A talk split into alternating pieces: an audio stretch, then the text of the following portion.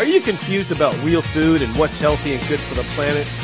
Do you need the facts about local, organic, and sustainable food? Well, get ready to change the way you eat. Get ready for The Appropriate Omnivore with Aaron Zober.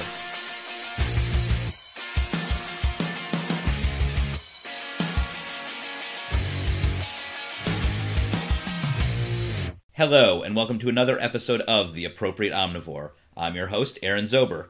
As the appropriate omnivore, I advocate not only for organic agriculture, but also for regenerative agriculture, meaning healthy soil and carbon put back into the ground to reverse climate change. Here to talk with me about regenerative agriculture and soil science is Seth Itzkan, an environmental futurist who co-founded the organization Soil for Climate. Seth, welcome to the program. Hi, Aaron. Thank you. It's a pleasure and honor to be here. It's great to have you here, too. I know you've been rather busy lately, having gone to the COP Summit, and I appreciate that you can take the time to appear on this program. It's my pleasure. Happy to do it. So how did you first get involved with soil science and regenerative agriculture? All right. So the history is that I was and still am a climate activist. So that's really where it all came from, being a climate activist. And it started to become clear to me and to the climate community, around 2010, that we were past the point where just fighting the emissions battle was going to be good enough.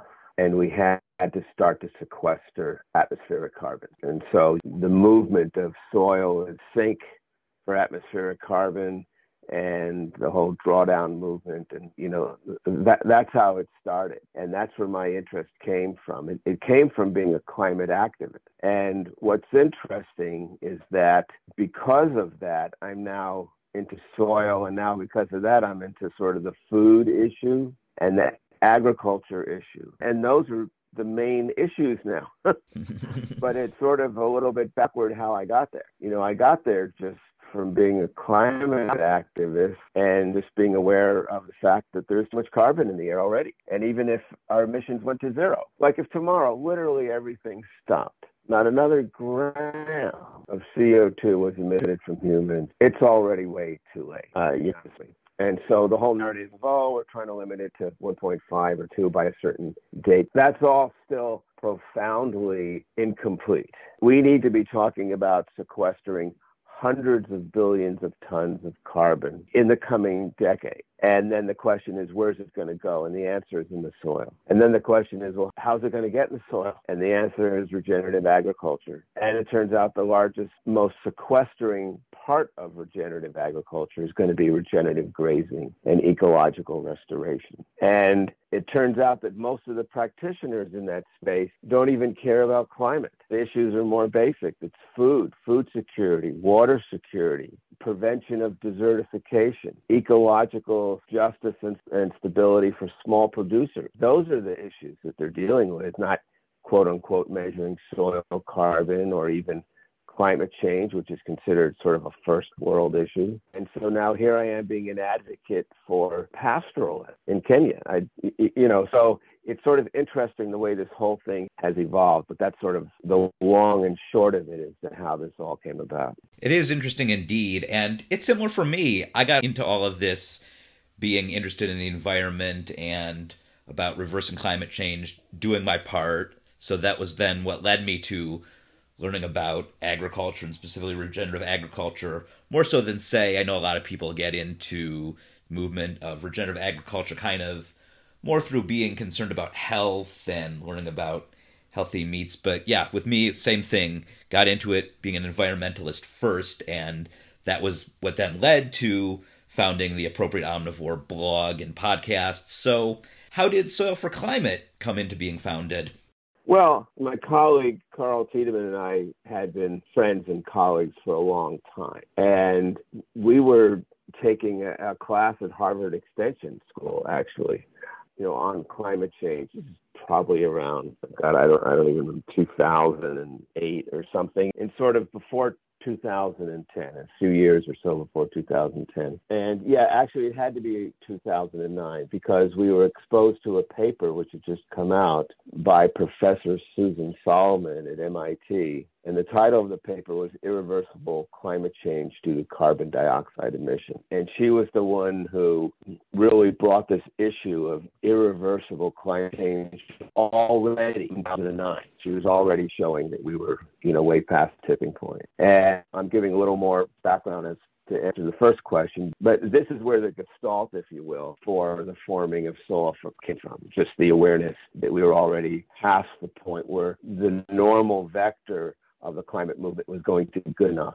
And I'd been on that, for decades. As long as people have been aware of climate as a problem, really in the late 1980s is when it started to show up. And I'm old enough to remember that. And I sort of felt as if the climate change movement was in good hands, more or less. That is, the 350.org organization that Bill McKibben started was a robust organization, by 2000 and whatever. And that it was in good hands. But the narrative for drawdown that we need to be taking carbon out of the air wasn't really developed yet, or not in the sort of activist front. So Carl and I started it for that reason. Wow. And we had been aware of Alan Savory and his work. And I went to Zimbabwe to visit with Alan Savory for 6 weeks in 2011. And so I was really, embedded there in the organization. And, I was volunteering at sort of like an academic level. I was, mathematics and had a GPS device and was walking with the grazers and really bringing a little more of a sort of a techie element to what they were doing there. And then when I came back, so Tufts University is where I went to college, and Carl and I were friends with a Tufts professor named William Bouma. And in fact, he was the one giving the Harvard Extension class. And we told him about Alan Savory, and he invited Alan to come speak at Tufts. This was around 2013, I think, something like that. And Alan did, and he packed the auditorium and got a standing ovation, literally a standing ovation. And this was before his TED Talk. Oh, wow. That's now been seen by about 14 million people or something like that. Right. It's one of the most watched TED Talks. Well, I'd like to believe that. The YouTube has around 14 million, I think, and the TED has around 7. I'd like to believe it's one of the most watched. Those are great numbers, but you've got talks that have 70, 100 million views. Anyway, whatever. It certainly got a lot, and we just kind of want to keep the narrative moving. And there's all different fronts to it now. One of the fronts is on the legislative side. There's something called healthy soils legislation. It's just sort of a generic term, but there's sort of a movement now called healthy soils legislative movement or healthy soils. And so there's various bills moving forward, and some of them look at, soil carbon or look at methods to help practitioners improve their soil health. That's sort of at the state level, at the federal level. It's obviously very tough, but got the Farm Bill, which of course subsidizes all the wrong behavior, and so it's hard to make progress there, but that's one of the fronts. And then at the international level, well, you've got COP, you've got the climate conference, you've got a wide range of international NGOs, and you have organizations now like 4 per Thousand. And, and now there are various other groups. There's Regeneration International, there's the Carbon Underground, there's Regeneration Canada, there's Kiss the Ground, and they made a movie, which is great. So, we have sister organizations in the world. And our missions, really overlap very significantly. And we're colleagues and we do things together. It's sort of like the Beatles, the Rolling Stones, and Cream, to give a 60s rock reference. Yes, the missions cover many of the different aspects of regenerative agriculture. So among the many different aspects, this show is called The Appropriate Omnivore, and we're going to jump right into the meaty aspects. How important is livestock to regenerative agriculture? All right. Well, I'm glad you asked. It turns out it's probably the most important thing. And that's because most of what we call soil in this context is we're referring to agricultural soil or raising land soil. For the most part, that's what we're referring to. And all soil like that pretty much evolved or co-evolved with grazing animals, and particularly in the science, we refer to them as the megafauna, and specifically ruminant or ruminant ungulate is even the sort of the more technical term. And that's really where soil came from. What we call, quote unquote, soil in that context, if you think about the Midwest and North Africa, South Africa, East Africa, Central Asia, most of India, what we refer to as soil in this context is really sort of a recent evolutionary phenomena over the last 30 million years that co-evolved with the ruminant ungulates. So those animals and the notion of sort of a grassland, of these grasses, these perennial grasses, and the soil itself, they're all sort of one thing that all co-evolved in about the last 30 million years. And coupled with that co-evolution was a profound drawdown of atmospheric carbon. 40 million years ago or so, atmospheric carbon was over 1,000 parts per million with carbon dioxide, in the range. They don't know exactly, paleoclimatology is difficult, but in the range of 1,000, 1,200 parts per million. And, now we're in a crisis because we're over 400. We're even over 300 really is a crisis. We should be around 272. So it really was the evolution of ruminants and grasslands that made our current atmosphere, our climatic paradigm, if you will, possible in the first place. That's why there were Great Plains. That's why humanity was able to evolve. 40 million years ago, it was basically a hot, wet, entirely forested planet. There weren't grasslands, and there was no way in which sort of a plains-adapted creature could evolve. So getting back to the question as to why livestock are important for regenerative agriculture and for climate mitigation is because they're the proxy for these great herds of animals that created the grasslands and sequestered the carbon in the first place. That's what they are. They're the proxy. And then they also happen to be a proxy that produces protein for humans to eat. But you see, here's another point to also get across to the listeners. And if there really was sort of one takeaway, it needs to be this. We need to be doing regenerative grazing anyway, even if we didn't need protein. Mm-hmm. Even if God or Bezos or Bill Gates said, don't worry about eating, just don't worry about it. You don't need to eat anymore. We got it covered. But we still need to deal with catastrophic climate change. We still need to prevent most cities of the world from being completely underwater within a few decades. We still need to deal with that, but don't worry about food. We would still have to restore all of these grasslands and use grazing animals to do it.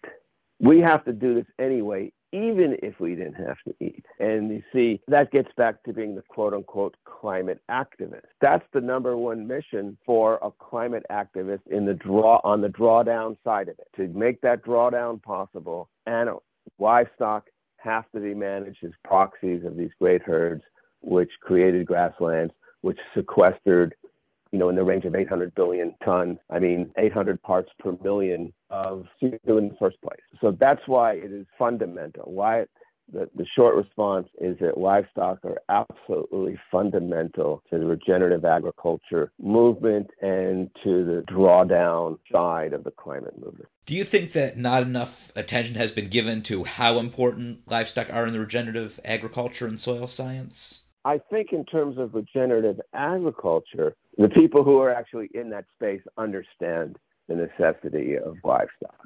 So I would say, yes, in that space, I do think it has been given appropriate attention. In the climate space, however, not at all. And in fact, completely the opposite. Yeah. We're still living in a dominant narrative, which is condemning animal and the livestock industry. And look, there's plenty about the livestock industry which is deleterious and absolutely needs to be rectified and called out. But most of what's deleterious about it is the grain agriculture component. And that's the part that has to stop anyway. And this is the part that, you know, the vegans and the vegetarians don't get. We're not going to be eating soy burgers in the future because we're not going to be growing soy. It's not going to happen. All that area has to be restored to grassland. And ruminants are what needs to do it. And what I think is interesting is this idea that, and some in the livestock industry might find this a tough pill to swallow. And it's sort of ironic as well, because in the sort of more veggie side where they say, okay, well, less red meat, it's more, you know, white meat. It's really the other way around. There's going to be more red meat and less chicken and pig, because chicken and pig are the monogastric creatures that need the grain in industrial sense. Mm-hmm. Cows don't. I mean, yes, they're finished on grain, right, but they're just finished on it. That is just a modern creation to expedite the feeding process, the getting to weight process. But it actually isn't necessary, of course. They can be finished on grass, and right, the whole grass-fed movement is what I'm promoting. Me too. So the weird irony here is that red meat actually is the most regenerative form of protein. Yep. Not white meat or pink meat, unless it is pasture-raised chicken and pig. But, you know, that nuance is often sort of missed in this discussion.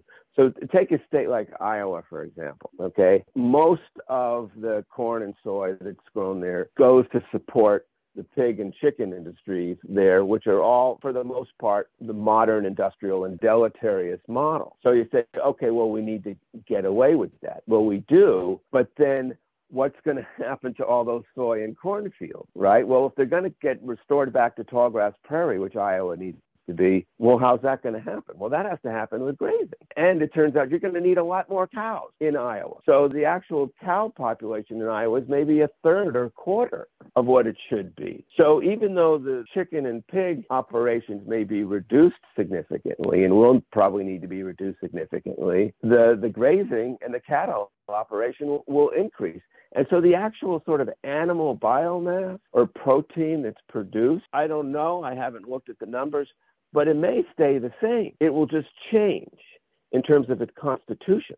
Now, obviously, if grazing were the most lucrative model, it probably never would have moved to chicken and pig. So the economics of this do need to change. We need to start rewarding people for restoring soil carbon. So now when there's a price on soil carbon, and that's one of the legislative efforts, then all of a sudden, now you increase the incentive for people not to be in chicken and pigs being fed grain, but being in regenerative grazing. You see? I do. You see how that works? Mm-hmm. I think it's like the saying goes, it's not the cow, it's the how. Right. But part of the how, it's got to be a price on soil carbon. And then the healthy soil legislation is trying to incorporate that. But, you know, there'll be other indicators, plant life diversity, water infiltration, ground cover. But somehow this ecological service that restoration grazing provides has to be monetized. One of the approaches on that is to work with the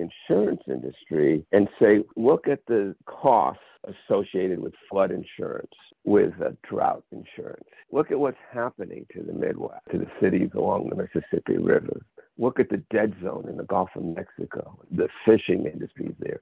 These are all the associated costs of cheap meat, whether it's chicken, pigs, or cows, or then all the oils that come from this and all the starchy breads that we eat. All of that are the actual costs of food.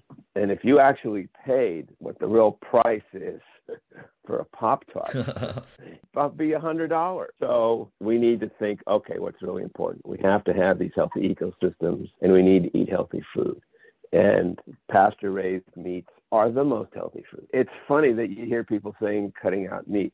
No, why don't you cut out the Pop-Tarts, right, and the Cheerios and the donuts and the brownies and the buns? It's interesting being in Europe, because for the first time in my life, when I ordered a burger, the bun was an option. I've heard that about Europe. Yeah, they said you could have it naked.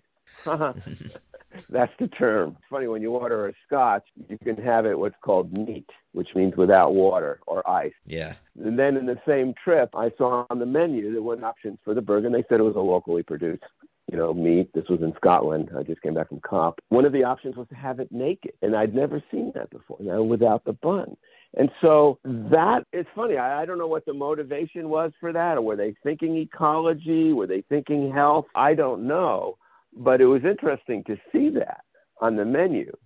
And that's something we need to think about, just having burgers without a bun. We don't need the bun. We don't need the French fries. We don't need the value meal, the super value meal with the strawberry shake, right? And those are the deleterious sides of the diet. Of course, that's where all the profit is, right? McDonald's isn't making profit on the meat. They're making profit on all the other crap. And it's all that other crap, which is the problem. So this is the profound transformation that we have to have. And the irony is that when we get through this, it's actually probably going to be more red meat, not less. But there's going to be much less of all of the other ancillary grain-based products that we eat and that we don't need. Yes. So you're talking about you discovered this while you were in Europe for COP. Can you tell us a little bit more about your involvement with the UN Climate Change Conference? What I discovered was just this idea of a restaurant serving a burger. I mean, it's phrased as a burger without a bun. It was actually on the menu as an option. But this idea of not having all the bread products that go with meat and other crappy things, that's sort of been fundamental to this all along. Yes. So you're talking about discovering this burger without a bun, which makes sense because a burger really refers to the patty. Can you tell us a little bit more about your involvement with the UN Climate Change Conference? Okay, sort of a couple of sides to that. I was part of the UN Food Systems Summit, which happened prior. Now, I don't know if you heard about that. I'm just curious. Had you heard about the Food Systems Summit? Somewhat. All right. So it obviously wasn't as well known as the climate conference, but it was a big deal in the foodie and ag world, and it was getting a lot of publicity now because of the interface between ag and food and climate. But there was something called the United Nations Food Systems Summit, which really was going on for a year. This was sort of in the middle of COVID, and so everyone was meeting online, but it did culminate at the United Nations General Assembly in September. And there were various groups, and I was part of that, and I was part of a group on sustainable livestock. Even the term itself,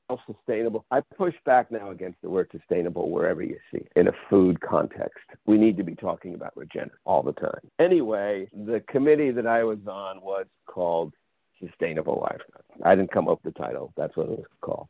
So there was also a soils committee, but it was really in the sustainable livestock space that I was able to contribute the most. And we produced a paper for that, which is now part of the proceedings of the UN Food Systems Summit. And, I wanted to be presenting on that paper at the climate conference. So I'm not an official delegate to the climate conference. I went just on my own. So I really was just an individual just representing myself and representing Soil for Climate by extension. But nonetheless, I was an author on this UN paper, and I was there to represent it. So that's sort of the involvement, and many of my colleagues were there and that type of thing. Now, the way these summits work is these are UN events that are put together by the parties to the organization itself. So these are countries. So countries send delegates. I mean, that's the official nature of it. And then there are these recognized international nonprofit organizations like the World Wildlife Fund, the World Health Organization, that type of thing. So there's a handful of these internationally recognized non-government organizations who can also send delegates. And that's the inner core.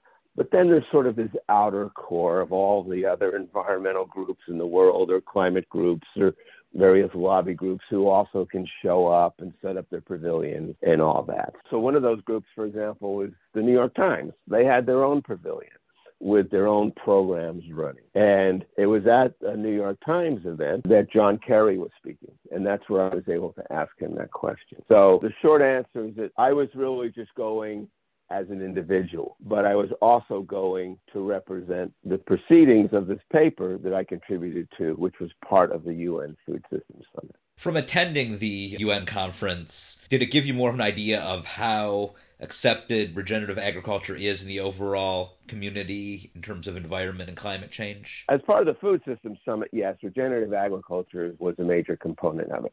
But in the climate space, it's really almost non-existent. And this is a major problem, but it really is almost non-existent. And you saw, when I asked Secretary Kerry about soil, he immediately began to answer by referring to agriculture. And I'm sort of airing, he's not a visual cast, but if it were, you'd see me putting quotes on agriculture. And then referring to that group called Aim for Climate, Agriculture Innovation Mission for Climate. But that's entirely high-tech, high-finance, Bill Gates, big corporate players around agriculture. And it's really these days around technology and genetic engineering, what they call precision agriculture, precise controls of irrigation and fertilizer and making seeds, making plants that can grow in practically sawdust because there's no soil left anymore. So this is their quote unquote, their innovation, right?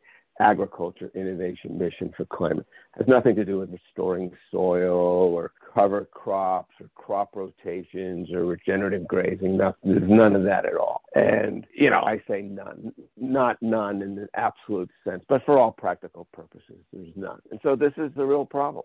Regenerative agriculture is not acknowledged in any of the official sense of these climate proceedings. And that's a real problem. Now, remember, I told you there were these various tiers or layers. There's the inner tier, it's technically called the blue zone, which is where the official delegates go. Then there's this green zone, sort of exterior, where other NGOs and public people can go. And in that space, yes, there are good groups representing soil, and I'm glad they're there and the people are seeing it, and maybe someday Soil for Climate will be big enough to have our own pavilion there, and run our own program. And I'm hoping that next year, okay, well, let me tell you about my vision for next year. All right. You're going to like this. All right. So this climate conference, it's called COP. And COP stands for Conference of Parties. And it's Conference of Parties to what? Well, it's Conference of Parties to the United Nations Framework Convention on Climate Change, UNFCCC. Okay, this is all UN speak. But anyway, they call this COP26. It means this is the 26th time that this Conference of Parties has happened. And every year it's in a different year, and every year it has a different number. So, for example, what we call the Paris Climate Accord, that happened to be COP21. All right, it just happened to be in Paris. So anyway, next year it's COP27, and it's going to be in Egypt. Well, I think this is a perfect opportunity for the entire theme of the COP to be the regreening of the Sahara. Mm-hmm. I love it. You're right. Let's just say the regreening of North Africa, including the Sahel. Most people don't even know the difference between the Sahara and the Sahel, whatever. Let's just say the regreening of the Sahara. That's the desert that most people know. And that should just be the whole theme of COP27. And, of course, it's possible. Other than a few parts of the Sahara where there's really, literally no rain. The Sahara used to be a healthy grassland. And most deserts in the world used to be healthy grassland. As Alan Savory says, we've been creating desertification for tens of thousands of years, even long before agriculture. Desertification begins with the killing of the megafauna and the use of fire, the intentional use of fire. Those are the roots of desertification. And, there's cave paintings now in the Sahara of large animals and water. It was a healthy savanna. Basically, North Africa was a healthy savanna.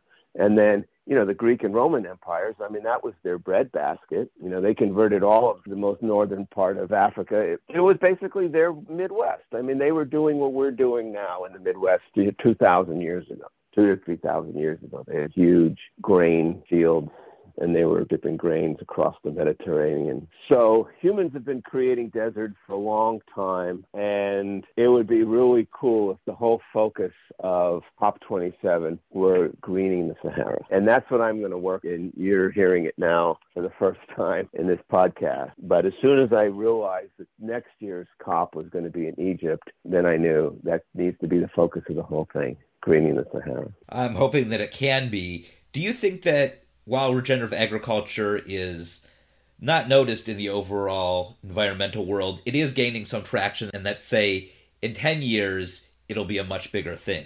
Well, it has to be the main thing. It does. Regenerative agriculture needs to be the main topic. And, you know, the thing is that I sort of feel like the tech side is appropriate to deal with the emissions. Technology is appropriate to deal with the emissions problem. But regenerative agriculture doesn't need new technology. I mean, it helps, better satellites, better handheld devices, whatever. You know, there'll always be better technology, which there'll always be a place for it. But it isn't better technology, which is fundamental to regenerative agriculture. No, the fundamental part is the opposite. Yeah, it's just planning. Alan Savory would say, well, this is where holistic management comes in. Alan says agriculture will be regenerative when management is holistic. How about that? There's a nice little phrase. Agriculture will be regenerative when management is holistic. Mm-hmm. And by that, he means managing for society, ecology, and economy all together. That's what he means by holistic. That you're simultaneously dealing with the complexities of society, ecology, and economy. Those are the things we manage, as opposed to the things which we quote-unquote produce. So, you know, it could be a good opportunity for COP27, and COP20 could be a good opportunity for this holistic management. And there could be demonstrations for that, or trainings, or exercise. Say, okay, well, you know, let's say we're managing for the Sahara, for greening the Sahara. What's it going to take to do that? I mean, I'm just thinking about it right now as we're talking. The heads of states of all the countries which have some elements of the Sahara in them, the various agricultural societies, the citizens, the farmers. You know, imagine if they're all together having this conversation. Mm-hmm. I think that'd be wonderful. That'd be profound. But, you know, Alan would make the point that's really the only way it's going to happen. A UN organization or an agricultural organization or a technology organization is not going to green the Sahara. The Sahara will green when all of the players are working together simultaneously trying to deal with the economies, the ecology, and the environment and the social issues all together. And it can be done. I'm hopeful that that can happen. It can be done. I'm hopeful too. I wouldn't be doing this show, and I imagine you wouldn't have Soil for Climate if it didn't. So that's why we both do our thing as well as all these other organizations do it, to encourage people. And I am optimistic that more people are learning about this, and this will be the way of agriculture and of fighting climate change in the future. We're just about out of time, but before we go, let the listeners know where they can find more information about Soil for Climate online. Our main hub has become the Facebook group, the Soil for Climate Facebook group. That's just sort of what happened. You know, we're on LinkedIn and Twitter, but really the Facebook group is kind of where to go to be part of the community. We've got about 24,000 plus members now in the Facebook group. So it's a pretty robust group. And there are various regional groups. There's a London, a Colorado.